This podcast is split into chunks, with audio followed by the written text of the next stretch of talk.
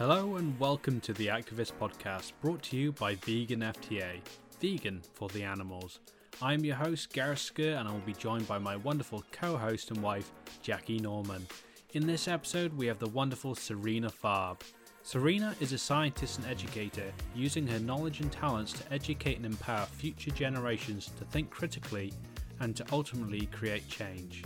Born and raised vegan, Sarina has a lot of great tips for families wanting to raise their children vegan and also insights into what it's like being raised differently to the mainstream culture. We hope you enjoy this episode as much as we did.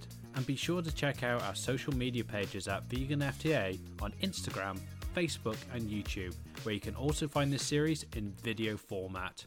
We are so excited to talk to you today, not least because you are the first adult we have come across who has literally been born vegan. So, um, can you tell us a bit about yourself for our viewers and um, how you have been raised as vegan from day one? Yeah, so I am incredibly lucky that it was actually my mother who she had a job as a microbiologist in the Midwest in the US um, here. And she, part of her job took her into like factory farms, chicken hatcheries, and animal testing facilities and what she saw, and that was, you know, around 1990 ish, um, led her to go vegan and not want her food choices to contribute to that. And she just decided when she saw, like, that she was sort of one of the only people that made that change out of what she saw, and basically asked, when I have kids, what can I do to help them be people that will stand up when they see an injustice and not just look away and continue participating in this. Um, so she decided then that she wanted to raise her kids vegan. Um, and when I was born a few years later, that's what happened. That's awesome. That's very cool. Yeah, hearing some of your stories um, from like your YouTube channel, and some like the uh, articles and stuff you've been in, it certainly doesn't sound like you've suffered though from uh, from growing up vegan. In fact, quite the opposite. You know, in fact, um, when you were seven years old, your parents actually gave you the option as well, apparently, to um, whether you want to continue to be vegan or not. Um, what did that choice mean to you at that age? Yeah, so, and I want to just clarify they didn't give me the choice to be vegan or not, and it was not framed that way. Um, it was just framed as up until that point, they'd been controlling my food choices as any parent does. Um, you know, like and it, it, went beyond veganism. Like we also tried to eat a pretty healthy diet. I didn't eat things that had like artificial colors in them. Um, we you know tried not to do a ton of sugar. So just as any kid at a small age is like hey mom dad like can i eat this? Or you know i just always asked as a kid. And so when i turned seven they basically said you know, we think you're old enough to make those decisions for yourself. So it wasn't like, you don't have to stay vegan. Um, it was just like, you know, mom and dad have been deciding if you're at a party whether you get to eat that or not. We're going to let you decide. But to do that, I basically had to, um, I had a stack of note cards with every ingredient that I might see on a label that uh, you know, like casein or whey or milk powder, any of these, you know, little things you see on labels that aren't vegan, plus all of the other things at that time that we didn't eat. And I had to then be able to read the word and then explain what they were, how they were made, and why we didn't eat them. And once I knew basically why my parents had been making the decisions they had for me, then I was allowed to make educated decisions on my own about what I ate. Um, and all it really did for me is it helped me feel like I was in charge of what I was doing. So when kids or other peers would say, Oh, well, why can't you eat that? Or, you know, something like that, I'd go, Oh, I can eat it. I choose not to eat it because I don't want to hurt animals. That's so awesome. That's a brilliant way of just of dealing with it all. And yeah, I'm sure, you know, be heaps of other parents watching this be thinking, what a great idea, you know? So um, it's fantastic. And looking at you, you look so healthy, can't detect any signs of protein deficiency or, uh, you know, anemia or anything like that. Yeah. Um, here in New Zealand, you know that we're in the dairy capital of the world, and so um, you know there's a massive focus on needing milk for strong bones. Um, and you know, you your story proved that too. I mean, as a child, you uh, you competed in gymnastics and um, uh-huh. did really well, you know, and yet you were one of the few that never broke a bone, never had any issues at all, never got injured. You know, um, was there any discussion between you and your teammates um, or among parents as to why you never had any issues? Did any of them make that sort of connection? Hmm. I don't know that anyone, you know, and people don't really notice the people who aren't getting injured. They just notice the people that do. um, and it was just, you know, when you're in competitive gymnastics, and I did it for about seven years, the thing that ends a lot of gymnast careers is a bad injury. Even, you know, at 10, 11, 12 years old, if you're you know progressing up the ranks and then you get a really bad injury that gets you out of training for six months or a year you fall way behind um and i wasn't at like a super high level um but i was doing stuff that an injury would have you know held me back and i saw lots of other people who were out of training for a year who had these injuries broke bones um and i didn't I don't remember anyone really discussing it. I remember doctors more um, when my sister and I were small being very concerned that we were going to be calcium deficient. Um, and, you know, even like wanting to run tests on us, getting the blood work back, and then like literally looking shocked, going, You're not like your calcium numbers are great. like, we really thought you were going to be calcium deficient, you know. Um, so I remember doctors being shocked about that. I don't really remember talking about the the health stuff with peers um, or what other parents might have thought. Yeah, it's it's funny about the calcium thing, isn't it? I mean, I was uh, literally just talking to a, a vegan lady yesterday. Um, we were just talking about unexpected health benefits and things like that of going vegan, and she's someone who struggled the whole time with um, brittle bones and fractures, and she had a fracture in her foot that wouldn't heal, and she went vegan, and her calcium levels raised, um, and the the fracture in her foot that you know she'd been trying to heal unsuccessfully for 18 months just magically just healed itself you know? And so yeah who who knew? Uh, more people need to know. Yeah absolutely. So um while you're still in high school you conducted your own uh, molecular biology research uh, project which won numerous awards and you know got quite a bit of recognition stuff like that. Being raised to think critically you know how important has that been for you in your science career? I know for me when i used to study physics you know um, thinking critically is just it's it's it's like the pot of gold, you know, for it. So how has it been for you? Absolutely. I mean, that's one of the things I'm most grateful for is I feel like being raised vegan and having this experience where everything I sort of knew to be true from day one didn't necessarily match the mainstream media, what mainstream health officials, government, etc., were telling us. I knew sort of from day one, like the what you hear out there may not be true and therefore anything like i i look critically past everything and i don't just accept things at face value.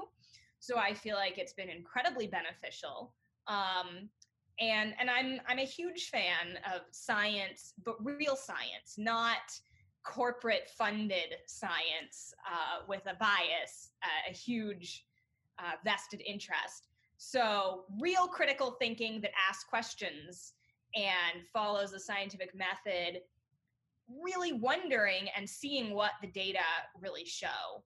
Um, and I think that is so important. And I think we need a whole lot more critical thinking, real critical thinking, and uh, going on. Absolutely. Yeah, definitely makes total sense. You know, I mean, after reading your story, I was thinking, I wish I'd been raised vegan. I wish I was raised to think this way. You know, I did take everything at, at face value, you know, so, um, you know, better late than never. Huh? but um, yeah. for you, um, education has been such a fundamental part of your upbringing. And, um, you know, most parents don't tell the truth about the world we live in. Um, and I think, you know, we were talking about it yesterday that for the most part, that's because they don't know the truth either. So, um, you know, until recently, you yourself were a teacher of uh, chemistry and environmental science. What was it like for you there being vegan with like a captive audience, you know, knowing everything that you do about the state of the planet and what happens in the real world? Um, did you feel the need to sort of, you know, did you have to hold back at all when it came back to sharing things with your pupils? Well, I'm really lucky that the school, I was not working in the public school system, it was actually a private high school. And they are very progressive and very concerned about environmental justice and sustainability. Um, they're not a vegan school, of course, not not there yet. Um, but that was part of why I went to work for them in the first place. And they knew I was vegan when they hired me and knew I was passionate about climate justice and all of these things. Um, so that was really great. And they were generally very supportive.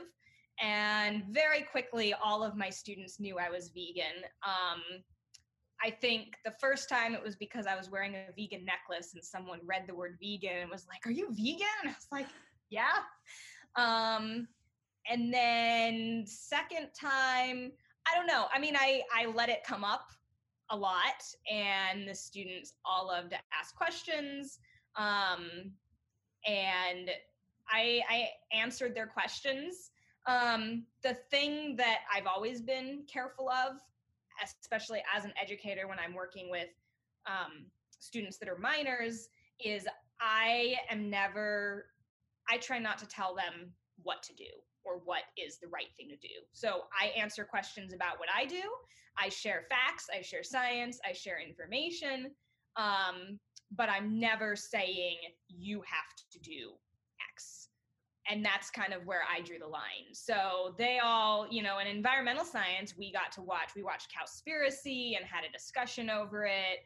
Um, it fit quite well in the curriculum. There's a whole section about agriculture. And um, so we delve into the science and that. Chemistry, it's not quite directly as relevant. It's more like a side conversation when it comes up but that's just kind of that's how I I walked that line. Oh, what a what a brilliant way to do it! So you didn't have any problems with, uh, as, the kids' memes would say, you know, the the Karen, you know, like the mum coming in and like slapping her fist on the table, you know, how dare you teach my children this? no, I never had that. Um, I mean, there were other things that came up, not so much about what I was saying. It was more when there were situations that involved food and I didn't want to purchase things, that's where things were tricky. Um, but never really had an issue with the parents or anything like that. Oh, brilliant.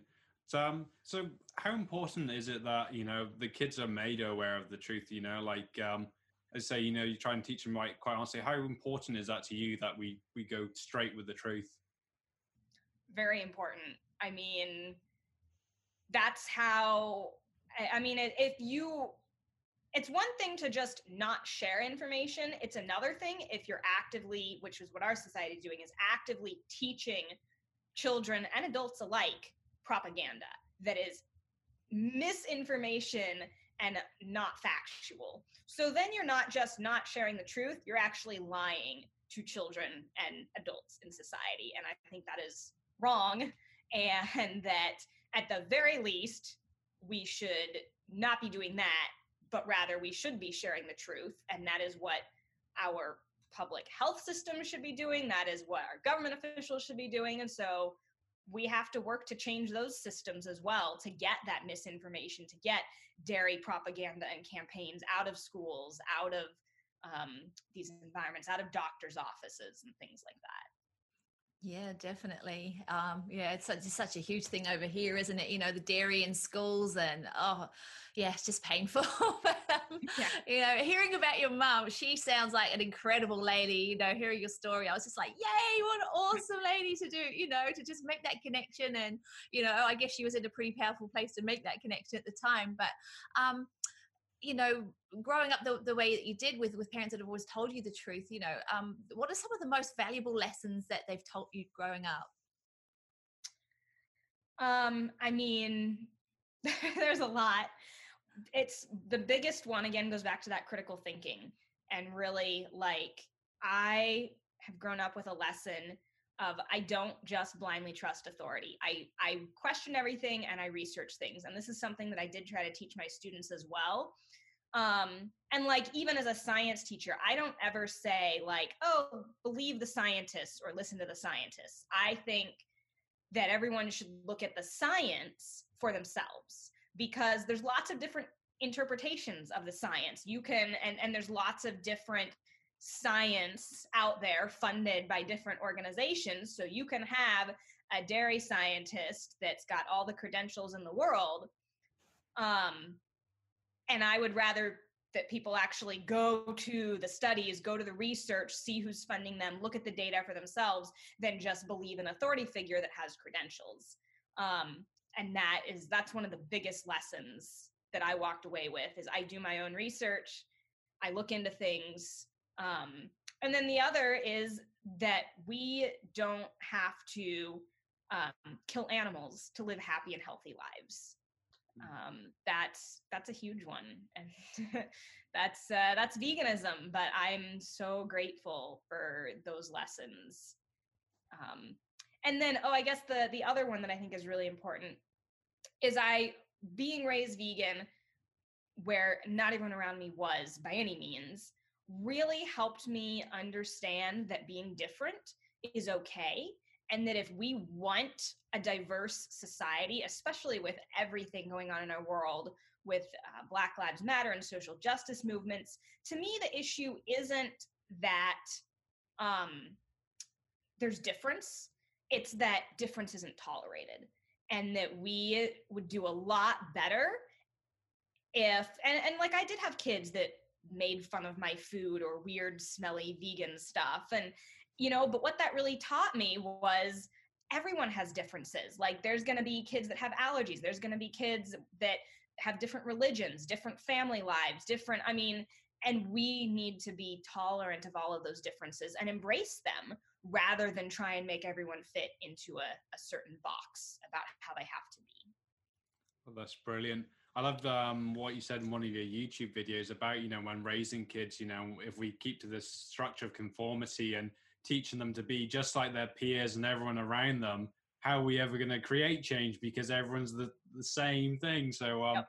yeah, so when you growing up, you attended many events and sort of demonstrations with your, your family as well, because it was, it was a whole vegan life all, all throughout when was it that you discovered your own independent voice you know to speak out on the issues you know Mm-hmm. I mean, I think it's an ongoing process. I don't think there's like one point in time. I've been doing activism and speaking out for as long as I remember, but I I would really say college is where I kind of got into it. I mean, I'd always been into it for myself, but that's where I started reading books on animal rights theory. That's where I started trying different things, listening to different authors and speakers um, and figuring out what really made the most sense to me. Um, and that's also when I started a group um, on the college campus I went to that I led for three years and did vegan activism. And that was sort of the first time where I didn't have my parents there with the support and backup, and I, I was doing it on my own. Um, so that's really when it started, but I think it's an ongoing journey. I'm always learning more, I'm always adjusting my thinking and continuing that. Yeah. Oh well, I mean you're you're in huge demand as a speaker, we know. So you know it's it's fantastic, and uh, you know we first discovered you earlier this year in the Climate Diet Summit, which mm-hmm. was incredible. You know we uh, we just got into lockdown, hadn't we, when that started, and you know it was a brilliant and very productive way to spend our time. So, um, and you've been involved in in countless amazing projects. Um, can you tell us about some of the ones that you've been a part of? Um, so there's the Climate Diet Summit, there's my own sort of YouTube channel. There's a lot of most of it's independent. Um, and I have lots of ideas of future things. But one of the main places I've done a lot of stuff is a conference called Vegan Summerfest that I've been very involved in. Um, I grew up attending the conference and now I speak at it. And it's five days, and there's a lot of great um, activists that come and talk there. Um, and that's where some that's where i've learned some of the most cutting edge new science whether it's vegan nutrition or we talked about lab grown meat or all these sorts of things. Um, other projects i've been involved in in the past i worked with um, the nonprofit organization tribe of heart for a year. They produced peaceable kingdom and the witness um, and i did international outreach and some translation coordination work with them and that was really neat um, I tend to work very grassroots and individually with lots of people rather than uh, any really large things. Oh, brilliant! So, um, so recently you've left the cl- classroom with uh, everything happening with COVID and stuff like that, and you've you've started taking more of a focus on your activism via your YouTube channel, which we've sort of touched on briefly. You know, so it's called Born Vegan. It's um, from well, I've been having an absolute binge the last couple of days. You know. Um, so you'll see my thumbs up on quite a few of them. But um, can you tell us uh, for the viewers, you know, what your sort of channel focuses on? Yeah, so it really started because while I do know other lifelong vegans, I don't I didn't know that many that were really into activism and sort of really owned it for themselves. It was more like, oh, I was raised this way. This is what our family does. I do other things in the world. Um, and so it really was motivated by I wanted to speak out and share with people what it's like to grow up vegan, that it's a really big blessing. It's not brainwashing or this horrible thing where you're deprived. And it's to show just my perspective from that uh, life experience on everything vegan related. And so I'm planning to do a lot more. Um, I'm going to start posting really regularly again now and planning to make a lot of videos on different topics, specifically on dairy, specifically on envi- the environmental reasons for going vegan. A lot of the, it's going to be, if you want to learn more about veganism from a holistic perspective, so the the ethical, animal rights, and environmental and health perspective, all from someone that has grown up this way. Yeah, that's awesome. I mean, we've really been enjoying your videos, and for anyone, you know, I think you're you're so relatable to everyone but particularly you know it's a great avenue for people uh you know younger people to go to as well because you know you're so sort of warm and and just enthusiastic you know because being vegan is such a, a, hugely positive thing you know it is an exciting thing. It's, it's great to be vegan you know so um yeah it's it's, it's brilliant. We'll, we'll certainly make sure that we uh, send all our viewers to uh, to your channel. Um one of the videos that we really liked was um the future is vegan how social change happens. It's one of the really brilliant ones that uh, is on your youtube channel and um, in that video, you talk about everything from women getting the right to vote to doctors being told they have to wash their hands, um, and you know several more controversial histories and their origins. And um, these are all issues that we've previously had to fight for for years to achieve. You know, even though they make completely total sense. So, um, how has it been for you watching the world change from a lifeline, lifetime even of, uh, of veganism? Yeah, I mean, that's been really fascinating. I I mean, it gives me so much hope because I've seen so much more change than even in the last five, ten years than I honestly ever expected. Um, just, I mean, you know, I have a couple favorite stories I love to tell, but one of them, this happened just last year. I was on a plane getting ready to go to a vegan conference to speak, actually, and I sit down on the plane next to someone and I just overhear this couple having a conversation about Beyond Meat. And they're like talking about like they need to purchase something and not like them individually, but it sounds like on a bigger level. And I'm like, oh, you know, are you guys vegan or something? And they're like, no, we just own a restaurant and everybody's got to have a vegan menu these days, you know, so we're trying to figure out what ours is going to be. And that's just not a conversation even five years ago that I would have dreamed of having by chance on an airplane. Just totally random. And I mean, I, I would have been shocked if, like, 10 years ago, you had told me that's a conversation I would have overheard.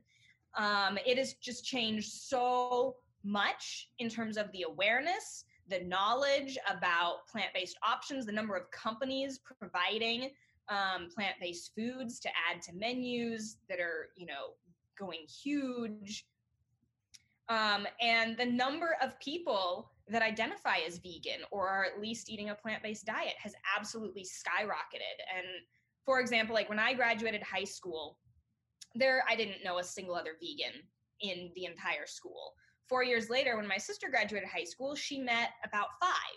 And since then, some students that are there today, it's like, oh yeah, like you know, all these people are vegan. It's just like, you know, and and I I would have been so excited to find a single vegan in when I was in high school. Um, so it's changing so rapidly, and I think we are a lot closer to pretty dramatic changes than we even realize. Wow, yeah. There's a lot of hope out there, then, isn't there? Absolutely. But um, with seeing all this positive stuff, you must have heard about every silly argument there is against veganism, you know.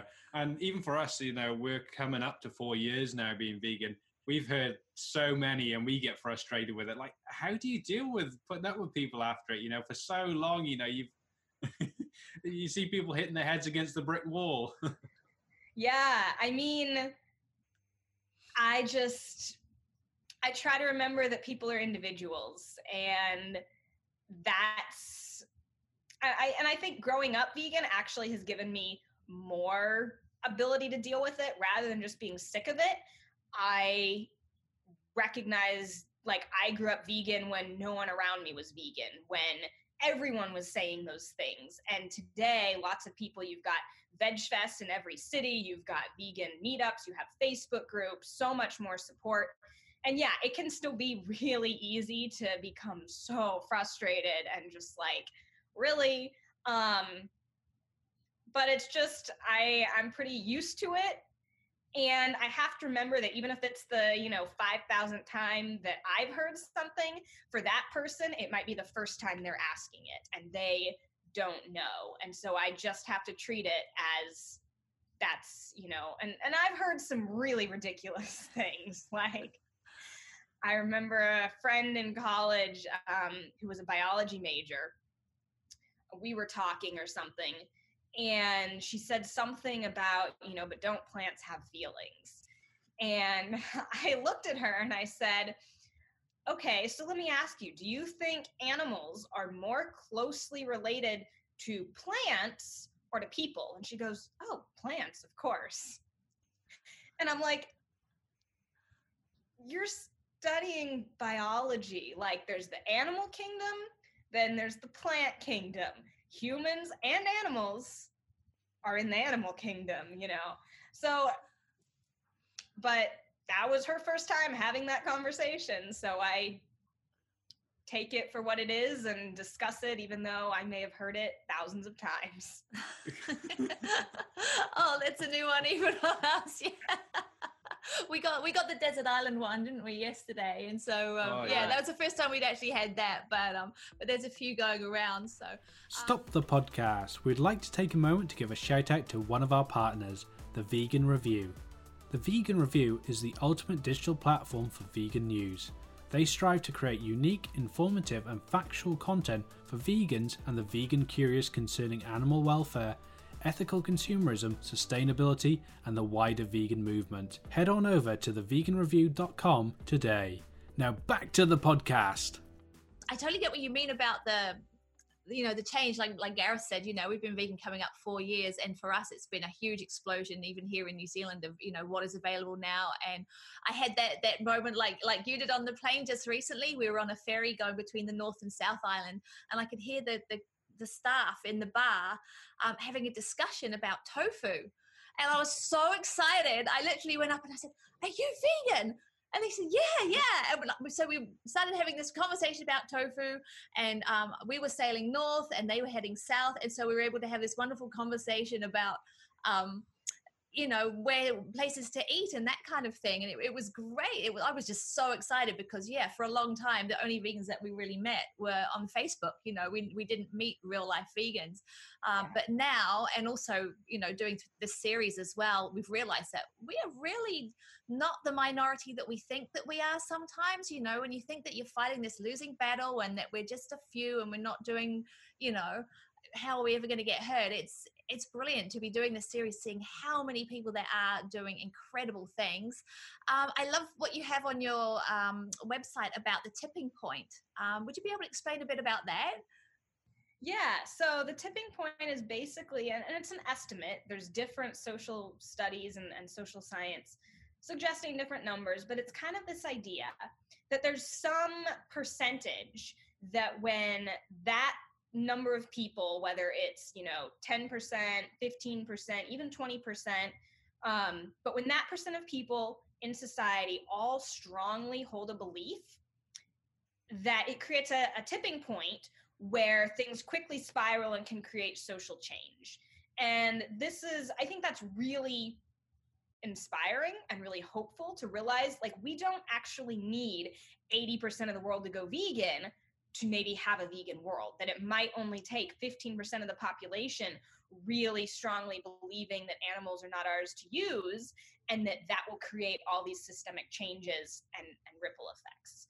Um, so that's kind of the idea of the tipping point that at the number we really need is not anywhere as high as we think if the group of people all strongly hold a certain belief one of our questions sort of follows on from that, and that's about you know, well, veganism is about shifting that paradigm to not exploit animals for any purpose, you know, and so every individual who becomes a full vegan, you know, full ethical vegan, uh, helps to do that. You know, how important is it that we get people to go vegan rather than just reducing their meat consumption, reducing the exploitation that they cause? Yeah, so that's and that's absolutely why it comes from that tipping point research. And the way I always think about it is, you know, there's some people that really are working more on, you know, just reducing the number of animals killed by people reducing meat consumption. But for me, if I had to choose between, say, 15% of the population becoming full ethical vegans versus having 90% of the population all reduce their meat consumption by say 90%, a lot of people would, you know, think that 90% is the better option because wow think about how much less meat we'd all be eating. Think about how many fewer animals would be killed. Like you're gonna you know that would do more than 15% of the population being vegan. But i think we have to ask what our end goal is and that's where those differences really come in. And if your end goal really is just to reduce the number of animals killed great then choose the meat reduction option. But if your goal is to create a vegan world where animals are not used or killed or exploited for human purposes, then I think having 15% of the population be full ethical vegans is a lot closer to that because then you're actually, they might be that percent that can shift our species' paradigm to a vegan paradigm. And people reducing their meat consumption, no matter, even if you're reducing most of your meat consumption, if you still believe that it's okay to kill animals, then you're not part of that shifting paradigm. But I do also just want to say that I think there's a difference when we're talking about like reducing meat consumption at the systemic level to when you're dealing with an individual one on one. So if I'm dealing with someone in front of me and I'm ta- talking to them about the problems with animal exploitation or the environmental problems, and they're like or you know even a personal friend saying hey guess what? I i only eat meat twice a week now and i've been doing this and then i'm not to just sit there and be like oh no that's no good. I'm to be supportive and continue encouraging them on that path. So i think there's that's a, a big distinction. Like i'm never to tell people to reduce their meat consumption i'm going to tell people to go vegan and that that's what we want to achieve but i also recognize that individuals are on a journey and that they might reduce meat consumption along the way to eventually going vegan. what a brilliant answer. yeah, yeah, definitely. It's a great way of looking at it. And um, you know, like I mean, in this world of political correctness, um, we're all taught to tiptoe around, you know, making judgments about others' actions, you know. Um, but at the same time, you know, here we all are, we're trying to fight social justice, ecological justice, animal injustice. Um, you know, how are we supposed to move forward and create change when we've been conditioned to sort of turn a blind eye or, or not, you know, talk about the realities of things for fear of causing offense, you know, especially in the case of uh, animal exploitation.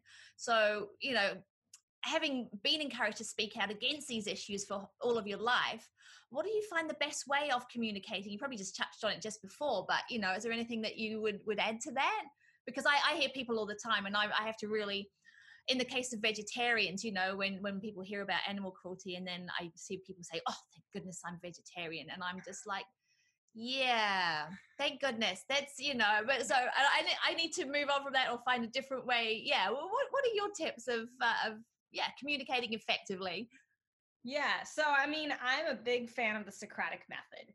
And uh, so the, the two things that sort of characterize my approach are one, I try to see every person in front of me and that I'm ever talking to as an individual. So I don't make assumptions about what their beliefs might be or what they care about or who they are as a person, um, no matter really what they're saying. If they're engaging with me, I'm going to listen and I'm going to try and really understand where they're coming from. Um, and then two is part of that is the Socratic method. It's asking questions to understand. And I do a lot of street activism, a lot of talking to people. Um, I've done film screenings, a bunch of different things. And I always, for me, it's about trying to get to sort of the root issue of like, let's unpack what your beliefs are. Because one, I think most people actually agree with the basic idea of veganism. They agree that it's wrong to hurt animals unnecessarily. So I want to show them that that's their belief and their actions just aren't in alignment with that. But two, I don't think most people are actually anti speciesist yet. Like they might agree it's wrong to hurt animals unnecessarily, um, but I think they usually think animals are lesser than us somehow. And so I ask questions to get to the why. Um, so, for example, when I was showing some footage, this was back in college again, and I had some people that were like, Well, I agree, factory farming is bad, but you know, small family backyard farming, like that's fine. And so I I would basically ask, Well, you know, why do you think it's okay to kill animals? Like, let's get right to it. Like, you're basically saying it's okay to kill animals and not people. You recognize it's wrong not to kill people. And if they're like, well, because they're different than us. Okay, how are they different than us? And I, I want to pin down like, do you think it's their intelligence? Do you think it's their ability to feel pain? Like, what is it that makes it okay to kill animals for food and not people? And then if you, and a lot of times they can't name that thing, but if they can name the trait, then I try and reframe it and say, so if there was a human that had a lower intelligence, would that mean then it's okay to kill that human? So it's a combination of asking questions and then framing. Like framing is everything. So taking whatever they're saying and then drawing a comparison in some way. And I am very careful about the language I use and I try not to um, and a really good example of this is the term, you know, animal slavery, especially with the Black Lives Matter movement. Um, I avoid using that term, not because I don't think it's true, but because I think it will turn a lot of people off and they won't be able to hear what we're saying. So when there are terms like that that people have expressed are problematic or that they they disagree with, I do try to find other terms just because I think that is more effective mainly in terms of if I can say, oh, animals that are confined and imprisoned, and it means basically the same thing, but it's not going to be that term where flags go off in their head and they're like, oh, you know, I'm not talking to these people anymore.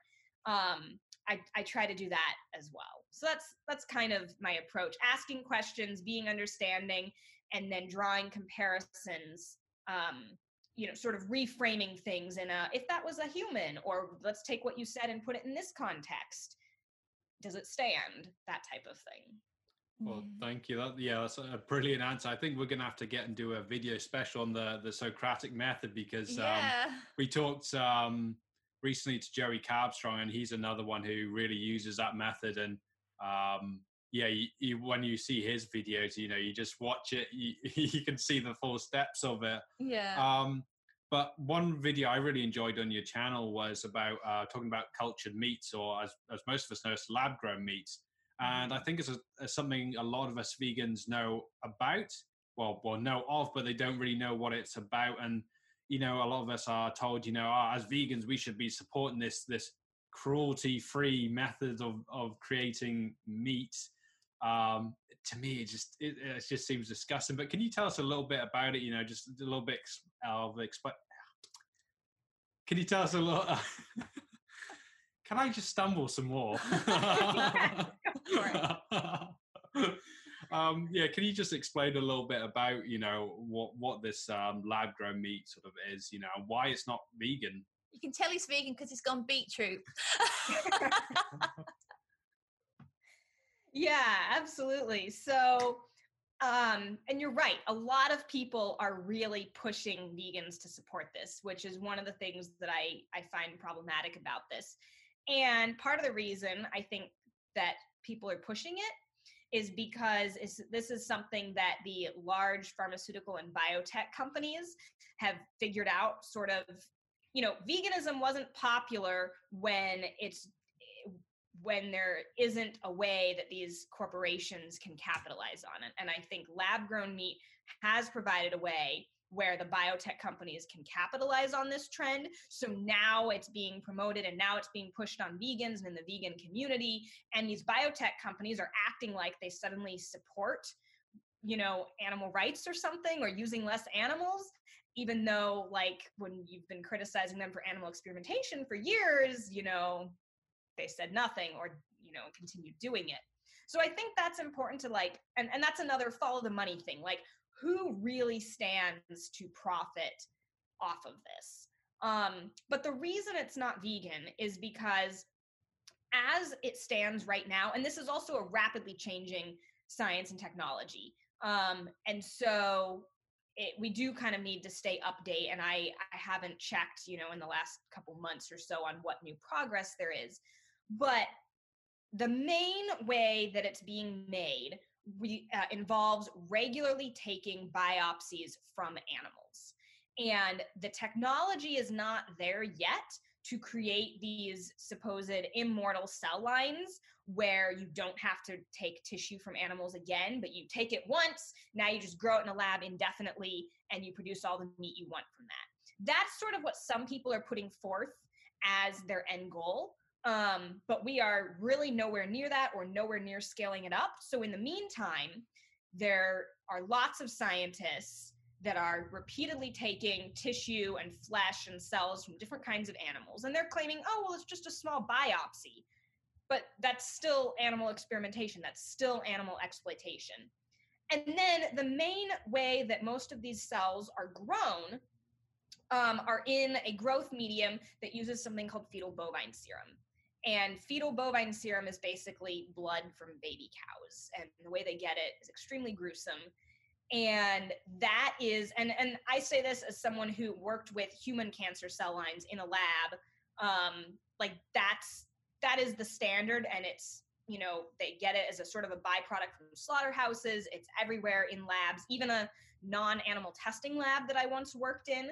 Um, they use slaughterhouse byproducts and fetal bovine serum and um, antibodies extracted from animals. Like in so much of molecular biology and cell biology, you have animal products at like so many different stages.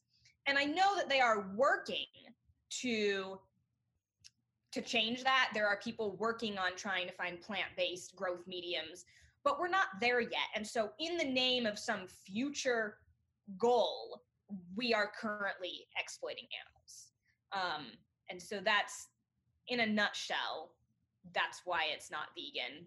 There is a basis for maybe someday it will be. Um, but then the idea is if, if our goal is to really, again, overturn speciesism, doesn't suddenly saying, oh, well, let's still keep eating animal tissue and animal flesh, even if it's grown in the lab, doesn't that kind of undermine our, our idea that like we don't need animals. We don't need to exploit them. We don't need meat, which is what vegans have been saying for years. And now we're like, actually, maybe we do need it. We're just going to provide it a different way. Um, so I think that's kind of a little bit mixed messaging and might be undermining some of what we're trying to achieve. Yeah, I really advise um, people go and like, yeah, check out that video because you've got like a full 45 minute talk and plus like a shorter one as well on it. And one of the things that I really, um, really hit me as well was how you talked about uh, the meat and meat and sort of dairy sort of industry as well, sort of saying, you know, yeah, let's get back this because then we've got a competitor to our product and no one's going to want to eat this lab stuff because it's you know it's gmo we're already so worried about that. So in fact by supporting this yeah the, this product they're trying to push at us vegans you know we're actually supporting them in in a, a more subversive sort of way.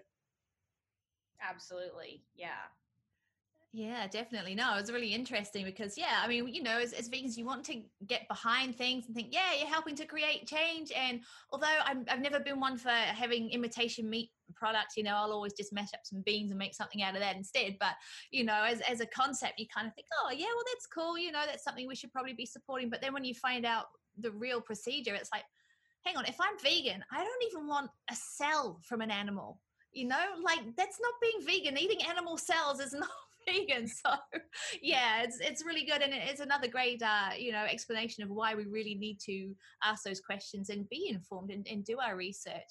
Um, for me, um, it was a bit more lighthearted in comparison, um, but I loved your video with uh, the wonderful Dr. Michael Greger. He is a, a huge favorite, and um, particularly the part I love is when you ask him if it's safe for parents to raise their children on a vegan diet and he, he replies, It's not safe for them not to raise them on a vegan diet, which I think is perfect. Um, and, you know, it's a great um, example of the diversity of content that you have on, on your YouTube channel, Born Vegan. Um, you've got so much great information on there, um, especially, you know, for, for parents who are looking to uh, to raise their children vegan or yeah just need a little bit of um, advice and support have you got any other suggested videos um, that people should be checking out um, I mean, I'd also recommend the video I have. I think it's why I didn't fail on a, why I haven't failed as a vegan. Um, and that's kind of where I talk about all of the societal pressures that parents face, and that if you're not conscious about it, you might not even realize that that's what is causing you to think the way you are. And i share some examples of how like when i did you know have my arm pulled out of socket or something happened that my parents you know when they didn't know as many people that had been you know raised vegan even though they thought at that time the science still said vegan diets were healthy they were still nervous. And so their you know immediate thought would be oh no is it you know her weak bones because we're feeding her vegan? And that's just that's the reality when you're doing something that is so different than everyone else in society, that's different than the mainstream advice, that's different than what doctors are telling you. And so, if you're not really careful and conscious that that's what's happening when you start thinking that way, then it can be all too easy to fall prey to that. Um, and uh, you know there's every so often i think there was another one recently of you know why i'm not vegan anymore video that comes out.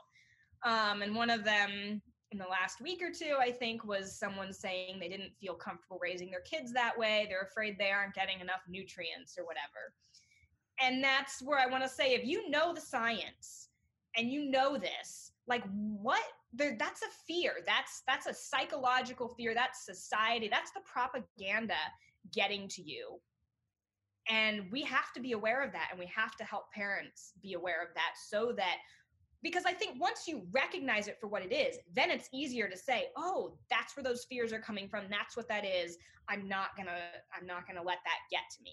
But if you don't recognize it for that it's way too easy to just go with it and like fall off the wagon and and and think you really are you know there's i'm doing something wrong here. So i'd recommend that video yeah, yeah, we watched that one, didn't we? Yeah. That was a good one, and it's it's so true. You know, it just makes you cringe when that happens, and you know, it's like look at what Dr. Greger and the Dr. Klapers of the world and and the Dr. Campbells. They're all fighting to get this information out there so that you you know you've got this this knowledge that is you know indisputable um why do you feel the need to do that when we've got all this information getting out there it's just yeah beyond belief yeah so, um so are there any other activists or or even you know doctors who inspire you um i mean there's a lot of them and i must say I I tend to really like grassroots activists and the the people that really inspire me are people like you guys, people in their own community that are doing what they can. They are the the school teachers that are working slowly to veganize their own classroom or their administration. And I think those people don't get enough um, recognition because we really like to hold up heroes and big names. And and like there are lots of inspiring people that are leaders um but this has to be a grassroots movement and this has to come down to the people as well.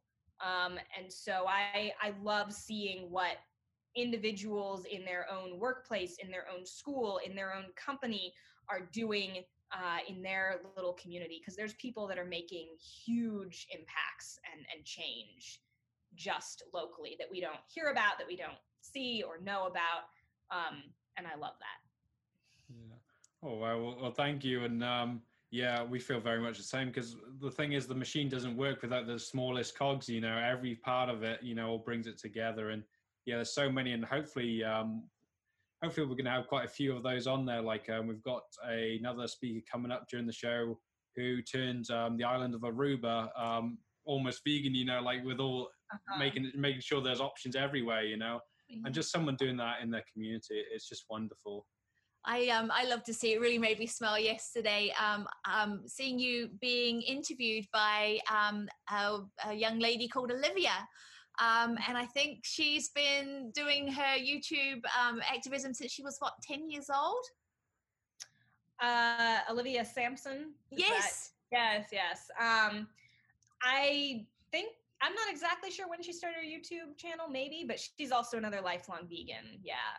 It's fantastic. It's, you know, seeing interviews like that, it really gives you hope for the future. And, you know, we were saying yesterday, every vegan child that we've met, um, they're just so switched on. They are so switched on, and they do ask those questions, and they do have that that truth. I mean, you know, we um, we even came across a family the other day who um, they sat with their daughter and, and um, watched Dominion with her at five years old, and you know, they said, "Look, we're going to support you through this," but but she asked the questions. She wanted to know, you know, so they said, "Okay, well." If you want us to stop at any stage, but it, yeah she's got that information and she's you know she's never going to go against that now because she's got it she knows you know so mm.